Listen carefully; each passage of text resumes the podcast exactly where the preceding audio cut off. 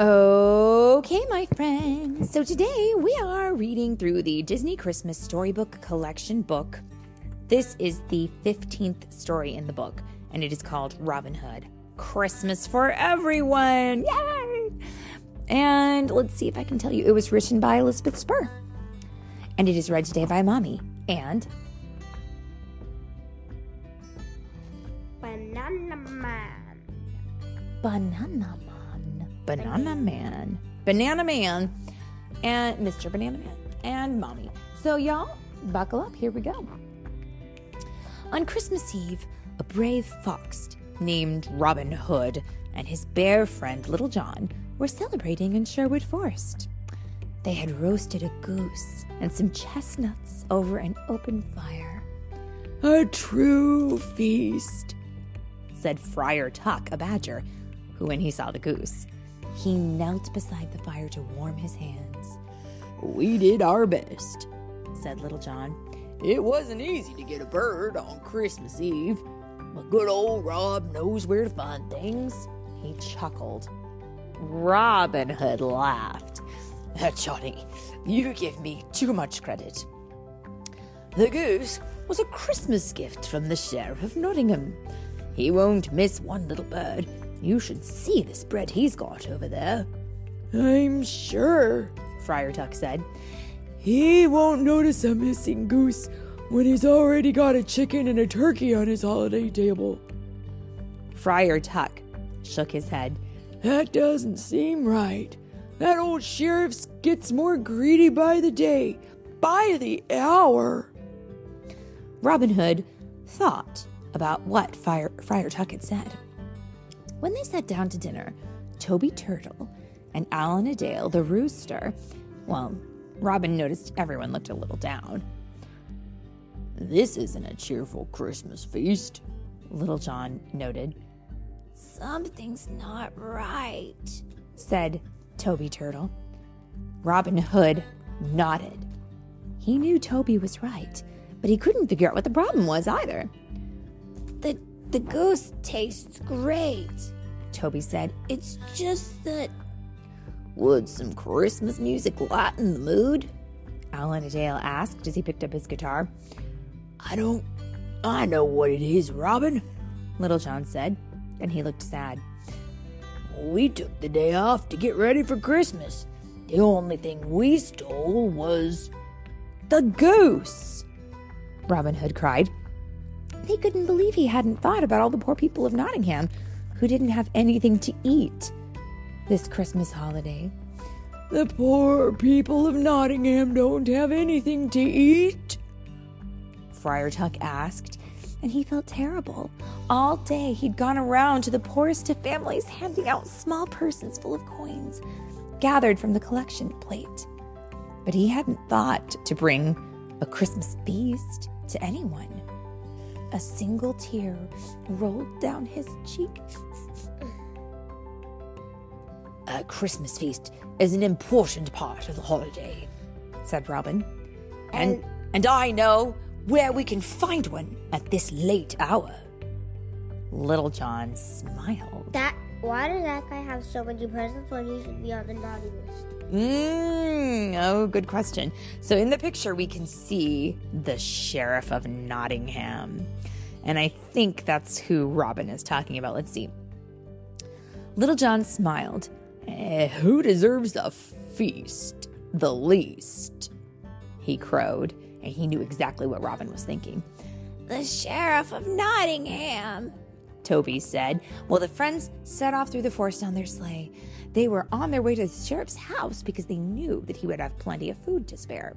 And that's exactly where they're going. Philip wants to know why the sheriff has so much stuff. He has food and presents.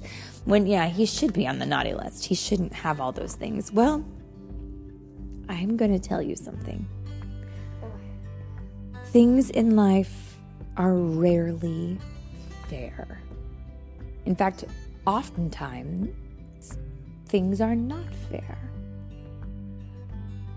So, it's our job to do exactly Well, not exactly, but something similar to what Robin is going to do.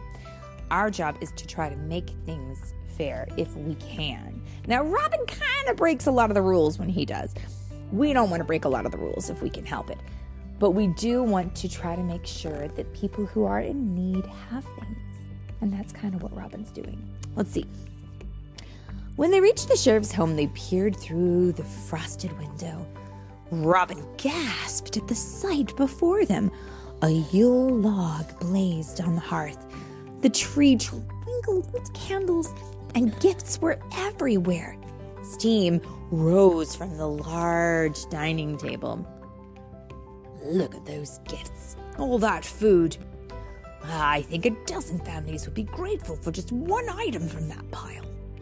Robin Hood said to Little John, I'll go to the front door and distract the sheriff. Johnny, you take the men inside, bring the feast and the presents out through the kitchen, then load up the sleigh. Robin quickly disguised himself as a blind beggar and rapped on the sheriff's door. The sheriff opened it, and Robin said, Alms for a poor blind man on this wintry eve. Oh, you beggars, the sheriff said, can't you give it a rest? It's Christmas Eve, and I'm trying to eat my dinner in peace. Well, the sheriff went to close the door, but Robin held it open. All the more reason to spare something kind, sir, Robin said. Now, wait just a minute there, the sheriff said. Haven't I seen that outfit before? Robin Hood shook his head, but the sheriff lunged forward and grabbed the beggar. Robin ducked, but the sheriff caught his arm. He lifted the hat from the beggar's head and saw the smiling face of Robin Hood.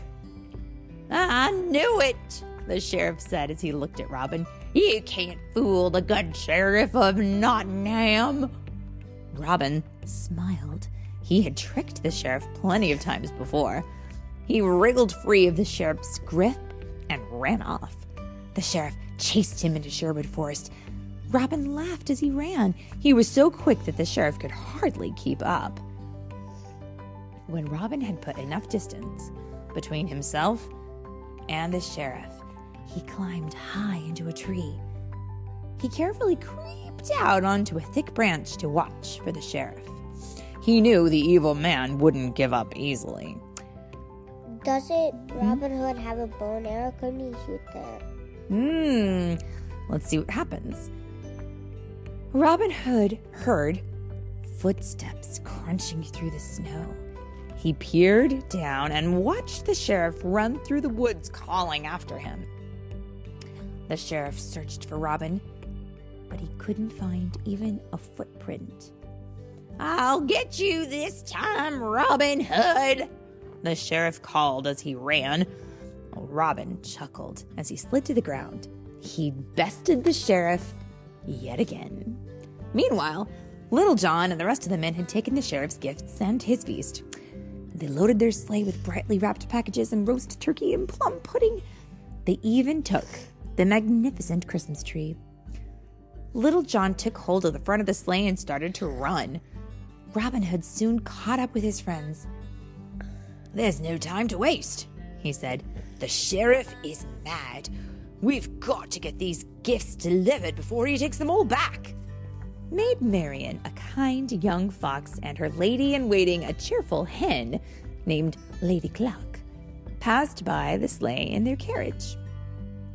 Why, Robin Hood, what a merry surprise, Marian said as the carriage pulled to a stop. Robin bowed low to the ladies. A Merry Christmas Eve to you, Maid Marian, he said. What are you ladies doing out this evening? Marian said, I've been out delivering baskets to the poor. There are so many in need, said Lady Cluck. We've just run out. Well, that's good to know that there was something good going out there. Robin Wood, Robin Hood smiled wide. It just so happens I was doing the same thing. Let us share these gifts with you. the sheriff's Christmas trimmings were safely tucked into the carriage. I'll see you back at Sherwood Forest, Robin called as Little John pulled the sleigh off into the woods. He stayed to hand out the food and gifts with Maid Marian. When they finished, they headed to Sherwood Forest to join Little John and the others. Robin Hood couldn't help but feel that this had been the perfect Christmas. He'd given plenty of food and good cheer to the people of Nottingham, and he had the best gift of all spending his holiday with Maid Marian. And that is. Say it with me. The end.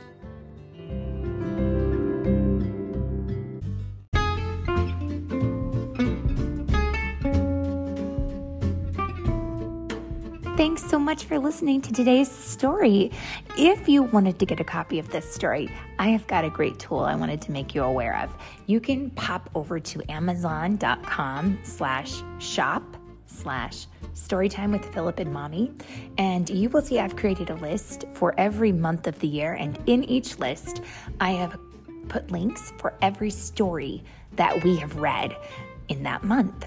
So you can easily find a link to the story so you can purchase it for yourself. And of course, this all goes to um, help support our, our podcast so we can get new materials. And of course, don't forget, you can also pick up your copy of the Storytime with Philip and Mommy book, The Sprightly Sprite and the Dragon Dragon. And of course, we always hope that you guys enjoy our stories. And we want to say thank you so much for listening.